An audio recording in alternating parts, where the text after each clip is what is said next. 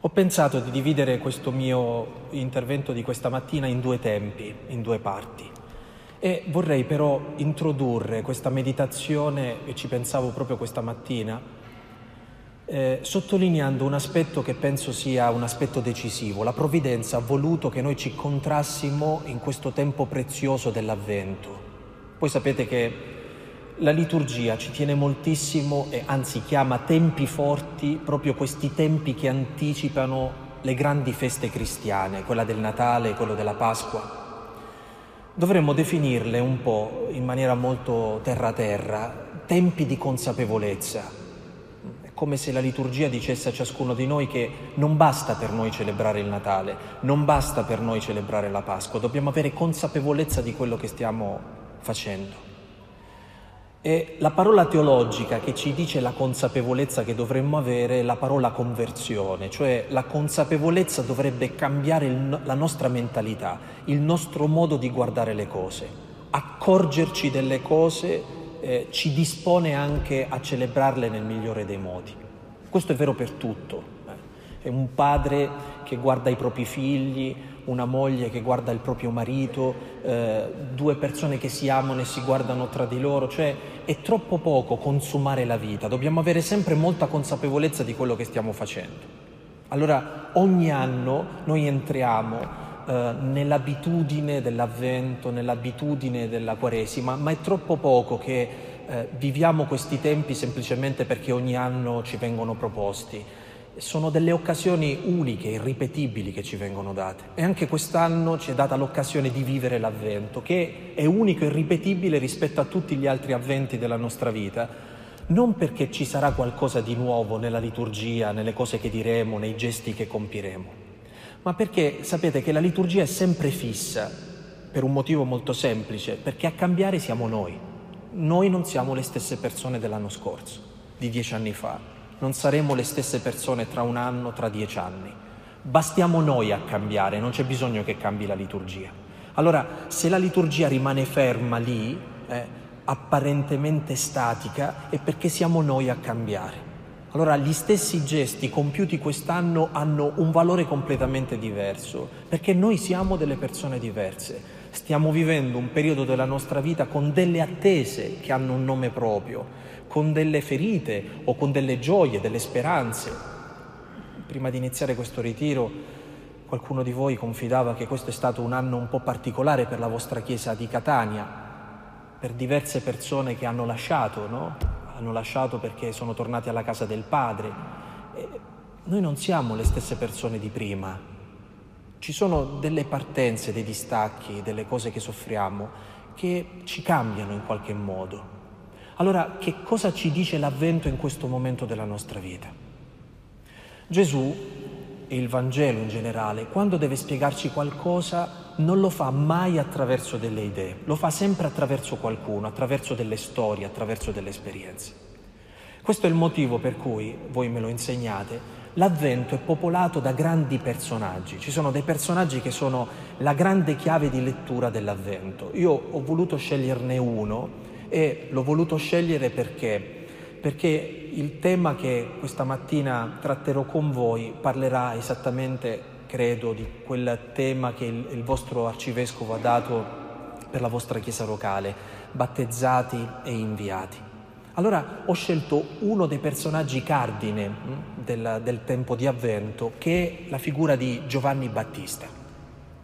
Nella storia della Chiesa Giovanni Battista ha sempre avuto un ruolo preminente, sempre rispetto a tutti gli altri.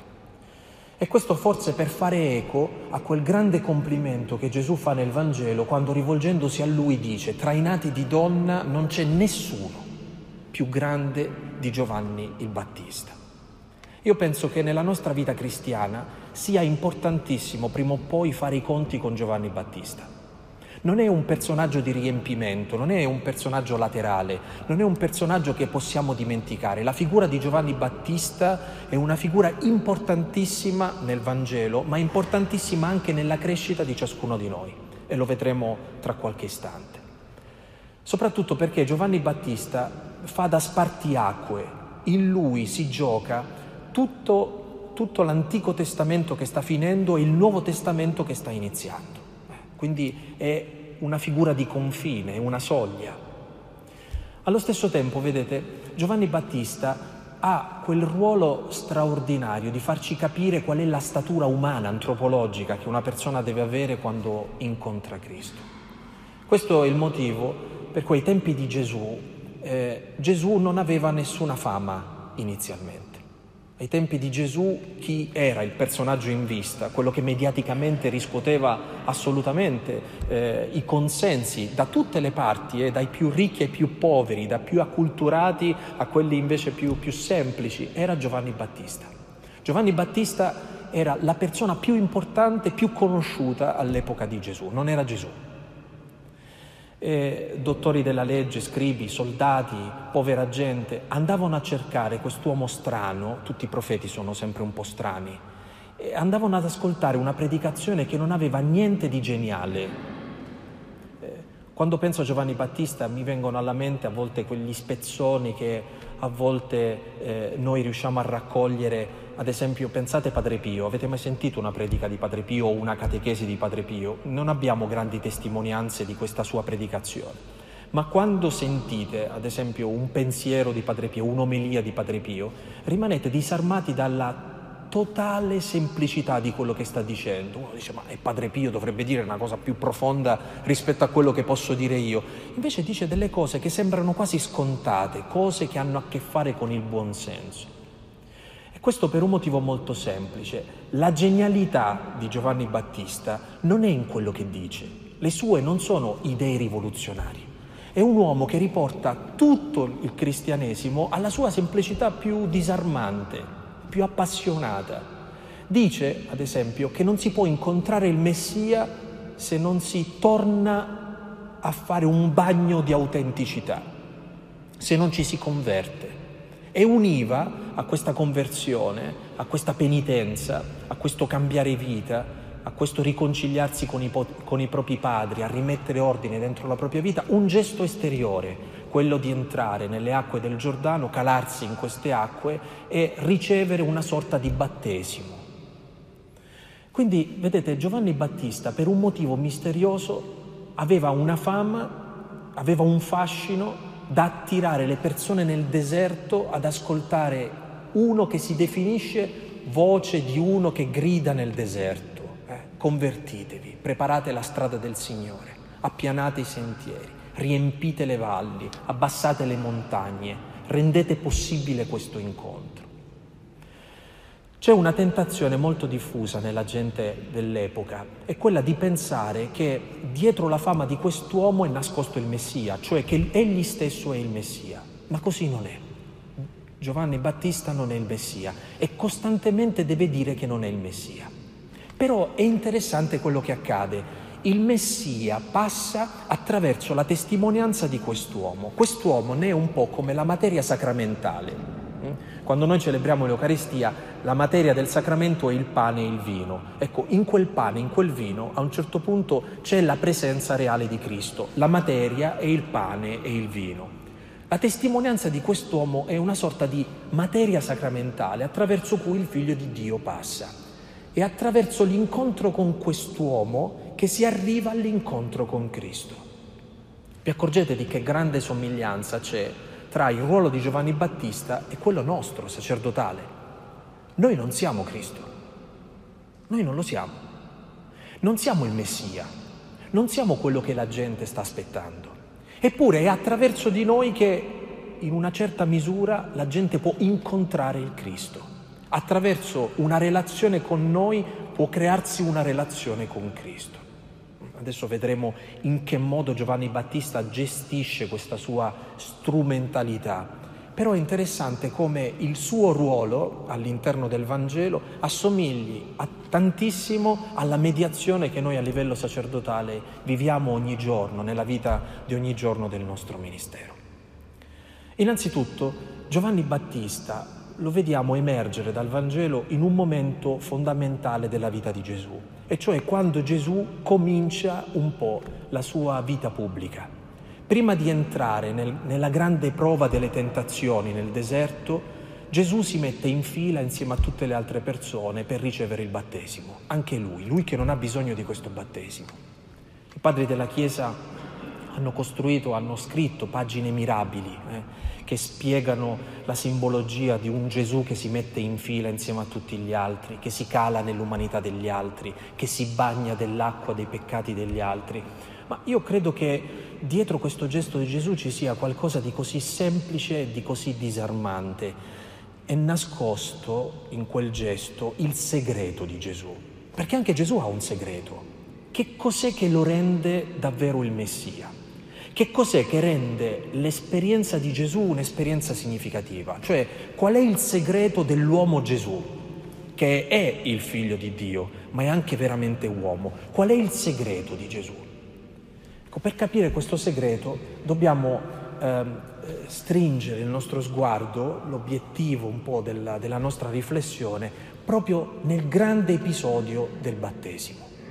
Voi sapete che Giovanni fa resistenza a battezzarlo, dice ma eh, non è fattibile questa cosa, è quasi contro natura che io dia a te il battesimo. Ed è Gesù a insistere e Giovanni si arrende a questa richiesta di Gesù e battezza Gesù.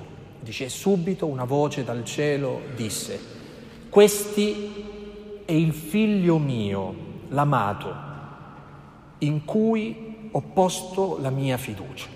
Ecco, io penso che in questo versetto del Vangelo sia nascosto tutto il segreto del ministero futuro di Gesù. Che cos'è il battesimo? Che cos'è l'esperienza del battesimo che Gesù stesso fa in prima persona? è l'esperienza di sentirsi amato e con la fiducia addosso. Non so se anche voi vi accorgete che nella vita si funziona solo a patto che ci siano questi due ingredienti. Quando una persona si sente amata riesce a fare le cose. Quando una persona si sente addosso la fiducia riesce a osare la vita. Se una persona non si sente voluta bene e non si sente la fiducia addosso, è bloccata non riesce ad andare avanti, la sua vita comincia a trasformarsi in una immensa depressione, in un'immensa fatica. Guardate che a livello ecclesiale questo è assolutamente importantissimo, cioè la buona riuscita di un prete non è semplicemente nella sua formazione, in quello che ha studiato, in quello che sa fare. La buona riuscita di un prete non è nei suoi talenti, nelle sue capacità personali o ecclesiali, non è negli strumenti, un uomo è disposto a tirare fuori il meglio di sé solo e soltanto se si sente voluto bene e se si sente la fiducia addosso. Questo è il segreto. È il segreto che rende Gesù sempre libero in tutta la vicenda della sua vita. Lui può stare davanti alla povera gente come davanti ai notabili, agli scribi, ai farisei, ai politici dell'epoca, con una postura libera perché lui si sente costantemente libero è libero perché si sente amato e con la fiducia addosso. E con questa, con questa libertà che può entrare nel Getsemani, sentirsi messo in crisi, può permettersi di avere paura, paura della morte. Fino alla fine della sua vita Gesù tenterà di rimanere aggrappato alla relazione con il Padre, perché sa benissimo che lui senza il Padre non è nessuno. Io penso che sia un'indicazione meravigliosa per ciascuno di noi, perché a livello umano noi abbiamo un'idea della divinità sempre molto pagana. Per noi un Dio è tale perché non ha bisogno di nessuno. Gesù ci dimostra, lui che veramente è perfezione, che la vera perfezione è sempre la perfezione dell'amore, cioè una persona è davvero perfetta quando le sue relazioni funzionano. Gesù funziona come Gesù per per la qualità della relazione che lui ha con il Padre. Se Gesù troncasse quella relazione con il Padre, verrebbe meno suo, la sua parte più interessante, la cosa che lo fa funzionare come Messia, come figlio di Dio. Ora, vedete fratelli, tutti noi siamo fatti a immagine e somiglianza di Dio. Se Gesù, per essere Gesù, ha bisogno di una relazione significativa che lo faccia essere quello che è, Capite che anche per noi è la stessa cosa. Come possiamo pensare al nostro sacerdozio senza pensarlo come un sacerdozio che può funzio- funzionare solo e grazie a relazioni significative? E le relazioni significative non sono mai astratte, dobbiamo stare attenti a non spiritualizzare, cioè a dire sì, d'accordo, io ho una relazione significativa con Dio e questa cosa mi aiuta. Dire di avere una relazione significativa con Dio tira in ballo sempre la Chiesa orizzontale, quella della gente che è seduta accanto a voi, è quella de- della gerarchia, è quella della nostra Chiesa che tocchiamo con mano, la Chiesa fatta di carne. È una grande domanda che pongo a me stesso e pongo a ciascuno di voi. Ma noi ci sentiamo forti di una relazione che ci fa sentire amati e con la fiducia addosso? A volte la radice dei nostri problemi sacerdotali e di conseguenza ecclesiali non è tanto nell'analizzare il disagio, ma nel capire qual è la radice di tutto questo. A volte è una carenza di amore e di fiducia, ciò che ci getta nella divisione, nella contrapposizione, nel malcontento, nella rabbia, nel pensare sempre che c'è un responsabile alla mia infelicità, nel voler cercare sempre un responsabile, un capo espiatorio per la nostra infelicità. Gesù è colui che si sente forte del Padre che lo ama e che ha fiducia di Lui. E io penso che se ciascuno di noi ripensasse il proprio sacerdozio a partire dal battesimo, si accorgerebbe che tutto ha un sapore completamente diverso. Non di rado capita che noi viviamo il sacerdozio dimenticando il nostro battesimo. E quando noi dimentichiamo il fatto che l'unica cosa che ci fa funzionare è sentirci di qualcuno, e sentirci amati dal Padre e sentire la fiducia del Padre dentro la nostra vita. Quando noi ci stacchiamo dal battesimo pensando che il sacerdozio è un'evoluzione che può far meno del battesimo, la nostra vita degenera in tre grandi gruppi di crisi. Il primo è il doverismo. Allora succede che tutto il sacerdozio si poggia sul dovere, il dovere di pregare, il dovere di reggere una parrocchia, il dovere di aprire la chiesa la mattina, il dovere di fare catechismo, il dovere di organizzare l'avvento, il Natale.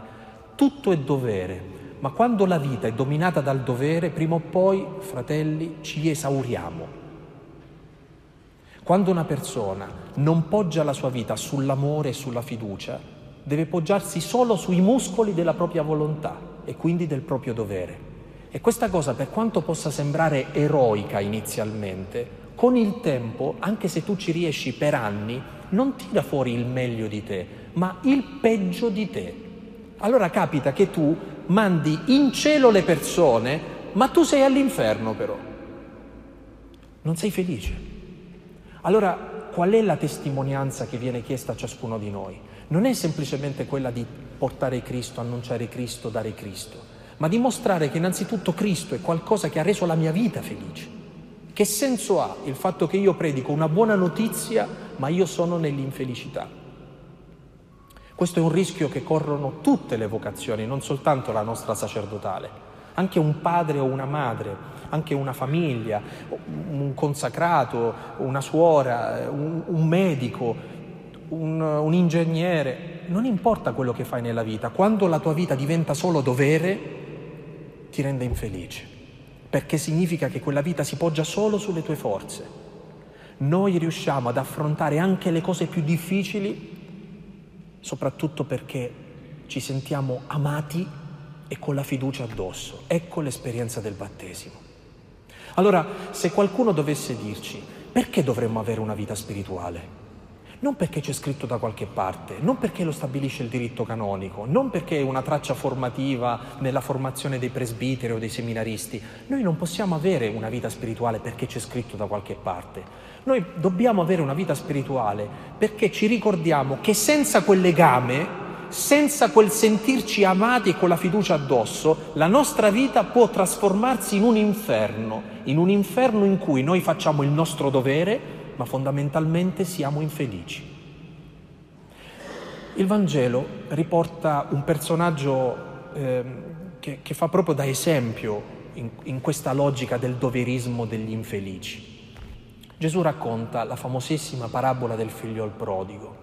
E voi sapete che noi siamo sempre molto eh, attirati, siamo affascinati dalla storia del figlio minore di questa parabola. E diciamo pure che la maggior parte di quella parabola ha a che fare con quella relazione di, del figlio più giovane che va via da casa, che vende tutto, spende tutto, poi apparentemente cambia idea, torna indietro, si abbracciano, si baciano, fanno festa, ma tutti dimentichiamo che la maggior parte di noi magari non si trova nell'esperienza del figlio che scappa da casa, che la maggior parte di noi invece assomiglia al figlio maggiore, quello che in casa c'è rimasto, quello che tutte le mattine è andato a lavoro, quello che ha fatto il proprio dovere, ma non è felice. E sapete da cosa si vede che non è felice? Che davanti al bene del fratello gli scatta l'invidia. Invece di gioire che il fratello è stato ritrovato, questa cosa lo getta in una disperazione e in una rabbia assurda. Allora, prima di andarci a confessare dicendo ho provato invidia, sono arrabbiato, ho risentimento, forse dovremmo anche leggere le sensazioni che tante volte albergano nel nostro cuore perché magari stanno dicendo una parte di noi interessante, quella che il padre tenta di spiegare a questo figlio maggiore dicendo, figlio mio, tutto ciò che è mio è tuo. Avevi bisogno che io ti dicessi di prendere un vitello, un agnello per fare festa?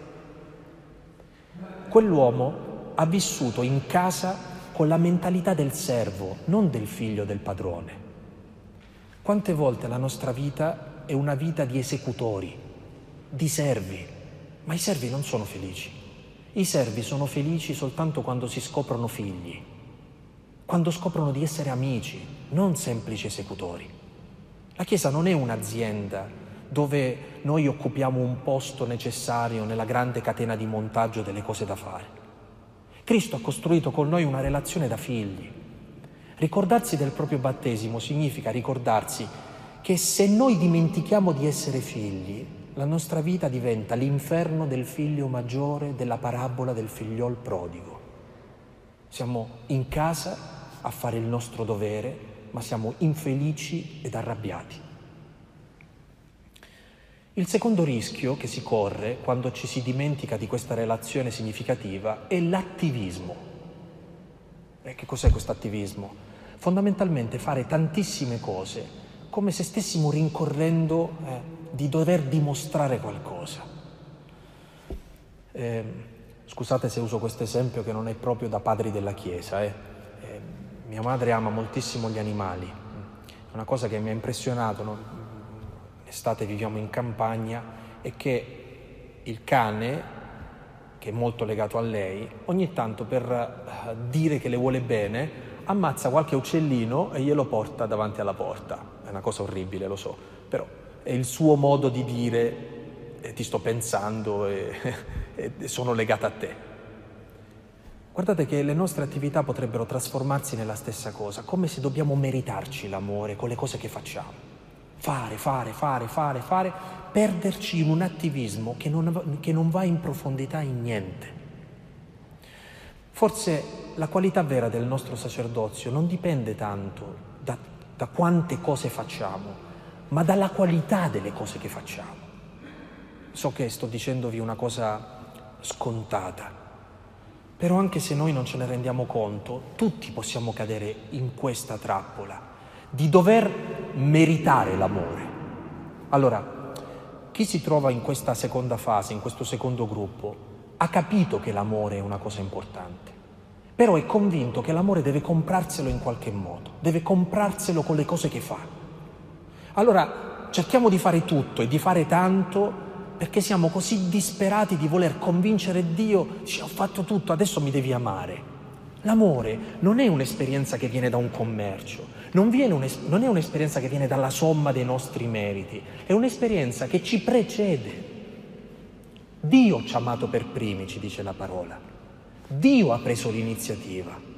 Dice Paolo, Cristo è morto per noi quando noi eravamo ancora suoi nemici. Allora, ricordarsi del proprio battesimo significa ricordarsi che l'amore non è il risultato di quello che facciamo, è ciò che precede quello che facciamo. E anche se paradossalmente nella vita non combiniamo nulla, non facciamo nulla, eh, ci siamo perduti, abbiamo fatto delle cose sbagliate, questa cosa non viene meno nell'amore, perché noi siamo infedeli, ma l'amore di, di Cristo è fedele. È sulla sua fedeltà che si poggia la nostra vita, non sulle nostre capacità. Lo dico in maniera ancora più semplice, non è la nostra performance a cambiare la qualità della nostra relazione con Cristo ma è la consapevolezza che è quell'amore che dà forma alle cose che facciamo. Il terzo gruppo, che la terza deriva, chiamiamola così, di quando ci si dimentica di questo battesimo, di quando si dimentica dell'amore e della fiducia, dell'esperienza dell'amore e della fiducia come un'esperienza primordiale nella vita cristiana, è vivere la nostra vita in preda a una sorta di nevrosi esistenziale, cioè eh, cominciamo a diventare doppi. Non voglio dire che arriviamo fino al punto da avere una doppia vita, ma da essere comunque persone diverse in luoghi diversi, come se ci fosse un conflitto, vedete fratelli, tra quello che facciamo e quello che siamo. Come se ci fosse un conflitto, come se le cose non trovassero unità tra di loro. Anche in questo caso, vedete, non è tanto il fatto di dire stiamo sbagliando, è il fatto di accorgerci che quella è una declinazione della nostra infelicità. Che cos'è che guarisce l'uomo? L'amore. E come Dio ci ha fatto fare l'esperienza dell'amore, non dandoci dei comandamenti e basta, ma mandando suo figlio. E chi è suo figlio? Suo figlio è una persona quindi che cos'è l'amore da quando Gesù è entrato nel mondo? L'amore è un'esperienza. Ora noi come tocchiamo questa esperienza? Come facciamo eh, questa esperienza dell'amore?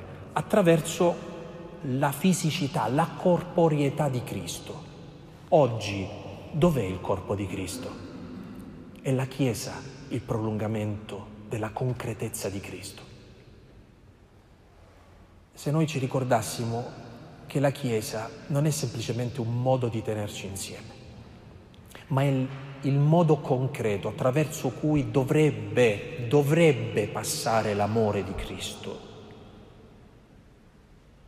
Questo ci convertirebbe proprio nel modo stesso di essere Chiesa, di vivere nella Chiesa, di testimoniare nella Chiesa. Il battesimo non è un rito che finisce semplicemente con delle formule ma è qualcosa che inizia attraverso una formula, un gesto sacramentale, per poi diventare costantemente una presenza dentro la nostra vita. Quando Gesù Cristo promette di rimanere con noi sempre, di essere una, una compagnia costante dentro la nostra vita, quando Dio ci promette l'amore, lo fa sempre attraverso l'umanità di qualcuno. Ora, se manca l'umanità di qualcuno, apre e chiudo parentesi, cioè quello che dovrebbe essere la Chiesa, allora tutto diventa nero, tutto diventa buio, tutto diventa faticoso. Dire che noi abbiamo bisogno dell'amore di Dio significa dire che abbiamo bisogno di non dimenticarci del nostro battesimo. Ma dire che non dobbiamo dimenticarci del nostro battesimo significa dire che non dobbiamo dimenticarci della Chiesa. Un prete senza la Chiesa non è un prete. Perché un prete senza la Chiesa è un prete senza la concretezza di un amore che ti dice tu sei amato, in te ho posto la mia fiducia. Io so che magari in questo momento ciascuno di noi eh, guarda la propria esperienza, no? Io non conosco la vostra esperienza ecclesiale, quindi mi posso permettere di parlare con libertà perché non posso fare riferimento a niente di concreto, parlo dalla mia piccola esperienza. Noi abbiamo sempre chiaro quello che gli altri dovrebbero fare per essere Chiesa e per farci sperimentare l'amore e la fiducia. Ma sapete, Cristo cambia il mondo perché cambia me. Cioè, se io voglio una Chiesa che mi faccia sperimentare amore e fiducia, questo desiderio deve cambiare innanzitutto il mio modo di essere nella Chiesa. Io sono segno di amore e fiducia per gli altri. Ecclesialmente parlando, io sono la concretezza del battesimo, sono la concretezza di una relazione significativa nella vita delle persone che ho intorno. Altrimenti la tentazione è quella di voler spiegare al Papa come deve fare il Papa, al vescovo come deve fare il vescovo, al vicario come deve fare il vicario, al parroco come deve fare il parroco. Tutti vogliono spiegare all'altro cosa dovrebbe fare affinché questo accada. Ma il Vangelo ci chiede che noi innanzitutto ci prendiamo la responsabilità di essere quello che desideriamo dagli altri. Questo cambia la nostra vita. Allora, se questo era il primo tempo, eh, usando proprio um, la figura di Giovanni come la figura che ci fa riscoprire il significato di essere battezzati, eh, la seconda parte di quello che voglio dirvi ha a che fare con l'invio, battezzati e inviati. Ma voglio usare ancora una volta la figura di Giovanni come eh, la figura discriminante, quella che ci fa comprendere la grande differenza a cui siamo chiamati. Questa volta ci troviamo all'inizio del Vangelo di Giovanni. Questo brano lo ascolteremo anche nella liturgia penitenziale che celebreremo dopo. Ed è una scena molto bella che accade immediatamente dopo il battesimo. Dice l'Evangelista Giovanni che si trovavano anco, ancora là Giovanni insieme a due dei, dei suoi discepoli e fissando lo sguardo su Gesù che passava dall'altra parte della riva, Giovanni disse, ecco l'agnello di Dio. E prosegue l'Evangelista. I discepoli di Giovanni, sentendolo parlare così, cominciarono a seguire Gesù. Allora, voglio rallentare la scena di questo racconto perché penso che qui si trovino gli elementi chiave per capire che cosa significa per noi eh, essere inviati celebrare la missione come una parte importantissima del nostro battesimo. Allora, innanzitutto la cosa che sottolinea il Vangelo è che non c'è Giovanni da solo, c'è Giovanni e i suoi discepoli. Vedete, c'è ancora una volta l'attenzione alla relazione. C'è un'esperienza di chiesa, c'è Giovanni e ci sono due dei suoi discepoli. Ma Giovanni è uno che non guarda se stesso. Giovanni non è uno che si piace. Giovanni non guarda nemmeno i discepoli. Dice il Vangelo che Giovanni, fissando lo sguardo su Gesù, disse. Perché è importante questo dettaglio? Perché il rischio che noi corriamo come Chiesa, anche e soprattutto nel nostro ruolo missionario, non è quello di condurre le persone a Cristo, ma di sedurre. Sedurre significa portare a sé le persone. Ora, Giovanni corre il rischio di portare a sé la gente, di attirare la gente a sé. Ma Giovanni ha la consapevolezza che se porta la gente a sé, lui l'unica cosa che può fare è lavare la testa delle persone, ma non ha il battesimo dello Spirito Santo e del fuoco. Cioè Giovanni non salva la vita. Fratelli, noi non siamo il Messia, noi non salviamo la vita della gente, è Gesù che salva la vita della gente. Allora se noi nel nostro essere presbiteri, sacerdoti, non teniamo lo sguardo fisso su Cristo, la nostra missione può diventare una grande opera di seduzione, cioè portare le persone a noi. E sapete come ce ne accorgiamo che abbiamo vissuto una missione come seduzione? Nel momento esatto in cui noi veniamo meno, crolla tutto. Eppure abbiamo fatto tutto quello che potevamo fare nel bene, con dei propositi buonissimi, ma abbiamo sedotto, cioè abbiamo portato le persone a noi e non a Cristo. Tenere lo sguardo fisso su Cristo, questo trasforma la nostra missione in una, scusate se uso un termine eh, che non è propriamente italiano, eh, ma è, è, con, è una conduzione a Cristo. È molto bello, a me piace sempre sottolinearlo, che nella storia dell'arte, quando viene rappresentato Giovanni Battista, Giovanni viene rappresentato come uno con il dito che indica. Indica Ecce Agnus Dei, ecco l'agnello di Dio. Che cos'è il nostro sacerdozio se non indicare qualcun altro? Che cos'è il nostro sacerdozio se non capire che nella vita di una persona esistono due fasi? La prima fase è la fase Giovanni Battista, cioè nessuno conosce Gesù direttamente. La prima esperienza che noi facciamo di Gesù è attraverso qualcun altro. Ognuno di noi ha incontrato un catechista, la nonna, il parroco, ha incontrato qualcuno. Tutte queste persone sono state Giovanni Battista nella sua vita. Ma pensare che il cristianesimo inizia e finisca semplicemente con l'esperienza di queste persone significa non aver capito che cos'è il cristianesimo. Perché quelle persone hanno iniziato una storia, ma arriva un momento in cui se ti vogliono davvero bene, se noi vogliamo veramente bene alla gente che ci ha affidata, dobbiamo avere il coraggio di toglierci di mezzo per lasciare lo spazio a Cristo. Giovanni ha, una, ha un vocabolario interessante in questo senso. Dice, io non sono lo sposo, io sono l'amico dello sposo. Che bello questo, eh? Cioè, voi sapete che l'amico dello sposo in un matrimonio, il testimone per intenderci, è attaccato allo sposo è, è immediatamente vicino a lui, ma non è lo sposo, non è lo sposo. Noi abbiamo chiaro questo, abbiamo chiaro che la cosa più interessante che possiamo dare alle persone è Cristo. Noi siamo mandati non quando troviamo strategie per attirare le persone, peggio, per intrattenere le persone, perché la nostra vita pastorale la nostra evangelizzazione non è un modo semplicemente di fare numero, di creare folle. La nostra esperienza missionaria è vera solo e soltanto se ordinata a Cristo. E da che cosa ci accorgiamo che la nostra vita è ordinata a Cristo? Dice il Vangelo, sentendolo parlare così, cominciarono a seguire Gesù. Cioè, il nostro modo di annunciare il Vangelo deve far venire voglia alla gente di Gesù Cristo. Incontrando noi la gente deve aver voglia di pregare, aver voglia di confessarsi, di accostarsi all'Eucaristia, deve avere il desiderio di costruire essa stessa una relazione personale con Cristo. Finché noi siamo il modo attraverso cui queste persone hanno un rapporto con Cristo, questa è una cosa lodevole, ma non è ancora la maturità della missione. La maturità della missione è potersi togliere e lasciare completamente lo spazio a Cristo. Se vi leggete questo versetto al capitolo 1 di Giovanni, vi accorgerete che dopo quel punto cambia tutta la storia. Giovanni scompare, non c'è più Giovanni, almeno in quella scena non c'è più, perché tutto viene lasciato al dialogo tra i discepoli e Gesù. Allora Gesù voltandosi disse, che cercate?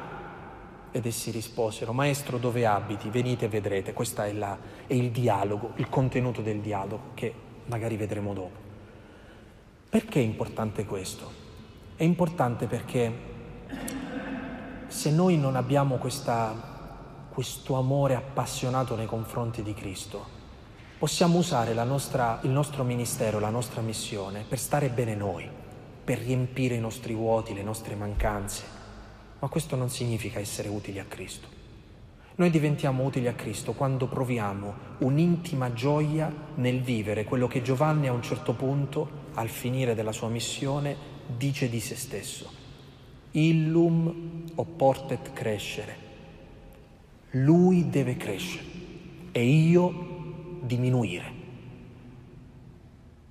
La gioia di un presbitero è in questo paradosso. Lui deve crescere e io devo diminuire. Se noi trovassimo il coraggio di, questo, di questa discrezione, di questo saperci mettere da parte, di questo decentrarci, troveremmo che la nostra vita sacerdotale, per quanto noi siamo al centro dell'attenzione nella vita ecclesiale, ha senso solo se ci decentriamo solo se ci togliamo di mezzo. Ma per toglierci di mezzo ci vuole molta fede. Ad esempio devi credere che Gesù è reale. Se tu credi che Gesù è reale, allora ti togli di mezzo. Se hai dubbi che Gesù è reale, tu rimani in mezzo perché dici se mi tolgo la gente se ne va. Se io faccio stare le persone in silenzio davanti al Santissimo si annoiano e se ne vanno, allora ci sto io a intrattenerle nel tempo dell'adorazione. Ma fratelli, ma noi crediamo o no che Gesù è realmente presente nell'Eucaristia? Allora, se è realmente presente nell'Eucaristia, non dovremmo avere paura di toglierci di mezzo. Non dovremmo avere paura del silenzio. Non dovremmo avere paura di consegnare il Vangelo alla gente, di dire alle persone cosa dice il Vangelo a te. Non dovremmo offrire soltanto mediazione ma dovremmo anche comprendere che lo scopo di ogni mediazione è un incontro. E far nascere una relazione personale. È stato così per noi e sarà così per tutti. Noi forse non ce ne accorgiamo, ma la cosa che colpisce di più ehm, nella nostra esperienza sacerdotale è che se alcune cose ne abbiamo fatto esperienza noi, riusciamo anche a, a, a dare questa esperienza agli altri. Non so se avete mai notato che eh, Paolo lo scrive eh, con un realismo drammatico. Dice, non ci sono in mezzo a voi molte persone dotte, intelligenti, ricche, buone, da bene, che hanno una posizione giusta. Sembra che noi siamo i, i famosi zoppi ciechi, eh, poveri, i dimenticati, gli scartati. Però il Signore ci ha spinti ad entrare dentro la sua casa. Solo se tu hai fatto una profonda esperienza di misericordia riesci a essere un ministro della misericordia. Solo se questa cosa è accaduto dentro la tua vita riesci a portarla anche nella vita degli altri. Certo, è sempre molto bello avere un prete che ti dà le informazioni giuste su Cristo, ma penso che la bellezza del nostro sacerdozio non sia in quanto siamo bravi a parlare, ma in come siamo capaci di poter trasmettere un'esperienza che innanzitutto ha investito ciascuno di noi. Vorrei avviarmi verso la conclusione ehm, portandovi un esempio che mi piace citarlo spesso perché a me ha molto impressionato quando la prima volta l'ho ascoltato e, ehm, e ho compreso delle cose che forse non avevo ancora compreso anche nella, eh, nella concezione della santità. Qualche anno fa Papa Benedetto XVI ha indetto un anno sacerdotale, ricordate, no? In realtà in quell'anno sacerdotale si è scatenato l'inferno perché è iniziata la grande crisi globale sulla questione pedofilia, eccetera. Ma al di là di queste che sono la parte superficiale del problema, la cronaca, in quell'anno il Papa ha indicato come una figura interessante, come un prete da guardare, Giovanni Maria Vianney, il curato d'Ars.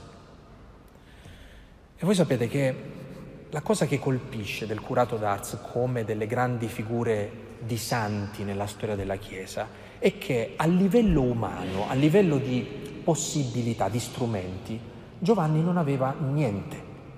Non era bello, non era particolarmente intelligente o preparato, non si trovava in una parrocchia centrale, ma in una sperduta campagna, eppure nonostante tutte queste condizioni contro, Giovanni è emerso come qualcuno che nei secoli è rimasto come una figura significativa. Ma perché? Perché la gente, perché la gente cercava Giovanni? Ha ragione quando uno dei frati dice a San Francesco, ma perché a te Francesco tutti vengono dietro? Sei basso, sei brutto, hai l'orecchia sventola, eh, no, la tua predicazione è sempre ripetere il Vangelo, te lo sei imparato a memoria che lo dice la... Perché la gente ti segue? Perché? Perché la gente seguiva Giovanni, Maria Vianney? Perché seguiva Giovanni Battista? Perché segue un santo? Perché? Io penso che tutto questo sia nascosto nella storia di questo prete. Nasce in una famiglia povera, non è particolarmente dotato, ma gli sconvolgimenti politici della Francia dell'epoca fanno sì che le insurrezioni napoleoniche eh, creano un profondo conflitto tra la società francese e la Chiesa cattolica. Allora viene messo su un esercito contro il Papa e questo ragazzo che all'epoca ha 16-17 anni deve essere arruolato di forza nell'esercito, ma non, non, non viene arruolato, non vuole arruolarsi. Eh, le biografie dicono perché non voleva mettersi contro il Papa, ma in realtà sarà lui a dirlo, aveva paura, paura di morire. E così si nasconde e voi sapete che un gesto del genere comporta eh, una punizione. Allora si sacrifica uno dei suoi fratelli più piccolo, parte lui al posto di Giovanni e Maria. Per farla breve, questo fratello che va nell'esercito, pochi mesi dopo viene ammazzato. Ora pensate a che cosa succede nella, nel, nella coscienza di questo prete, che non è prete, ancora è un giovane ragazzo Si sente in colpa. Per colpa sua, della sua paura e delle sue convinzioni, il fratello è morto. È lacerato da questo, soprattutto perché ci sono dei peccati che non puoi aggiustare. Cioè il fratello non può tornare in vita, è morto. Lo ha tolto all'affetto della madre, all'affetto della famiglia. È proprio in quel momento che Giovanni Maria Vianney vive un'esperienza profonda di perdono e di misericordia. Si sente perdonato da Dio per quello che è successo. Capite perché la gente si metteva in fila per ore per farsi confessare da questo prete? Perché la misericordia che questo prete dava non era frutto di qualche lettura, è perché lui aveva sperimentato nella sua vita che cosa significasse essere perdonati di cose imperdonabili. È interessante che lo diciamo qui in un seminario, ma il seminario più importante che il Signore ci fa fare è quello della nostra vita. È incontrare Cristo in quello che ci è successo, in quello che abbiamo vissuto e domandarci se nelle cose soprattutto più difficili della nostra vita noi l'abbiamo fatto entrare perché questo ci autorizza ad essere preti secondo il suo cuore. Perché il Signore ci ha preparati da un'intera vita per poter essere quello che siamo oggi.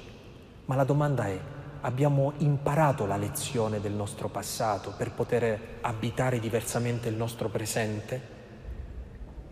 Allora, si è cristiani quando non ci si dimentica di essere battezzati cioè di essere amati e con la fiducia addosso, di un amore che ci guarisce, che ci riconcilia, che ci perdona, di un amore che ci raccoglie nella nostra miseria e per questo ci manda ad annunciare lo stesso amore agli altri, a portarlo agli altri.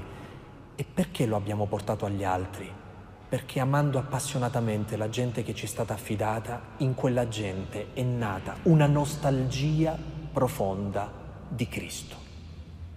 Se, se soltanto riuscissimo a far nascere nelle persone una grande domanda, un grande desiderio di Cristo, avremmo già raggiunto lo scopo stesso della nostra missione, della nostra evangelizzazione. Perché? Perché dopo che abbiamo fatto nascere quella sete, quella domanda, dobbiamo lasciare il posto alla risposta, allo sposo. Quando viene lo sposo? l'amico dello sposo si fa da parte. Il mio augurio è che questo tempo di avvento per noi sacerdoti diventi una grande educazione a riscoprire hm, quello che il Signore ha fatto con, per ciascuno di noi nel nostro sacerdozio, a riscoprire quella bellezza e quella felicità nascosta nelle cose che facciamo, a volte sempre le stesse, a volte tante, a volte in un momento come questo, che è un momento di crisi, che gli altri possano scorgere quanto siamo felici in quello che stiamo facendo, perché la più grande pastorale vocazionale è vedere un prete felice. Se tu vedi uno così, ti domandi se anche tu magari vuoi vivere una vita nello stesso modo. Ecco, possa il Signore eh, ungere ciascuno di noi della stessa profezia di Giovanni Battista, dare anche a noi la stessa umiltà del Giovanni Battista e comprendere che lui deve crescere e noi dobbiamo diminuire. E in tutto questo è perfetta letizia e gioia piena.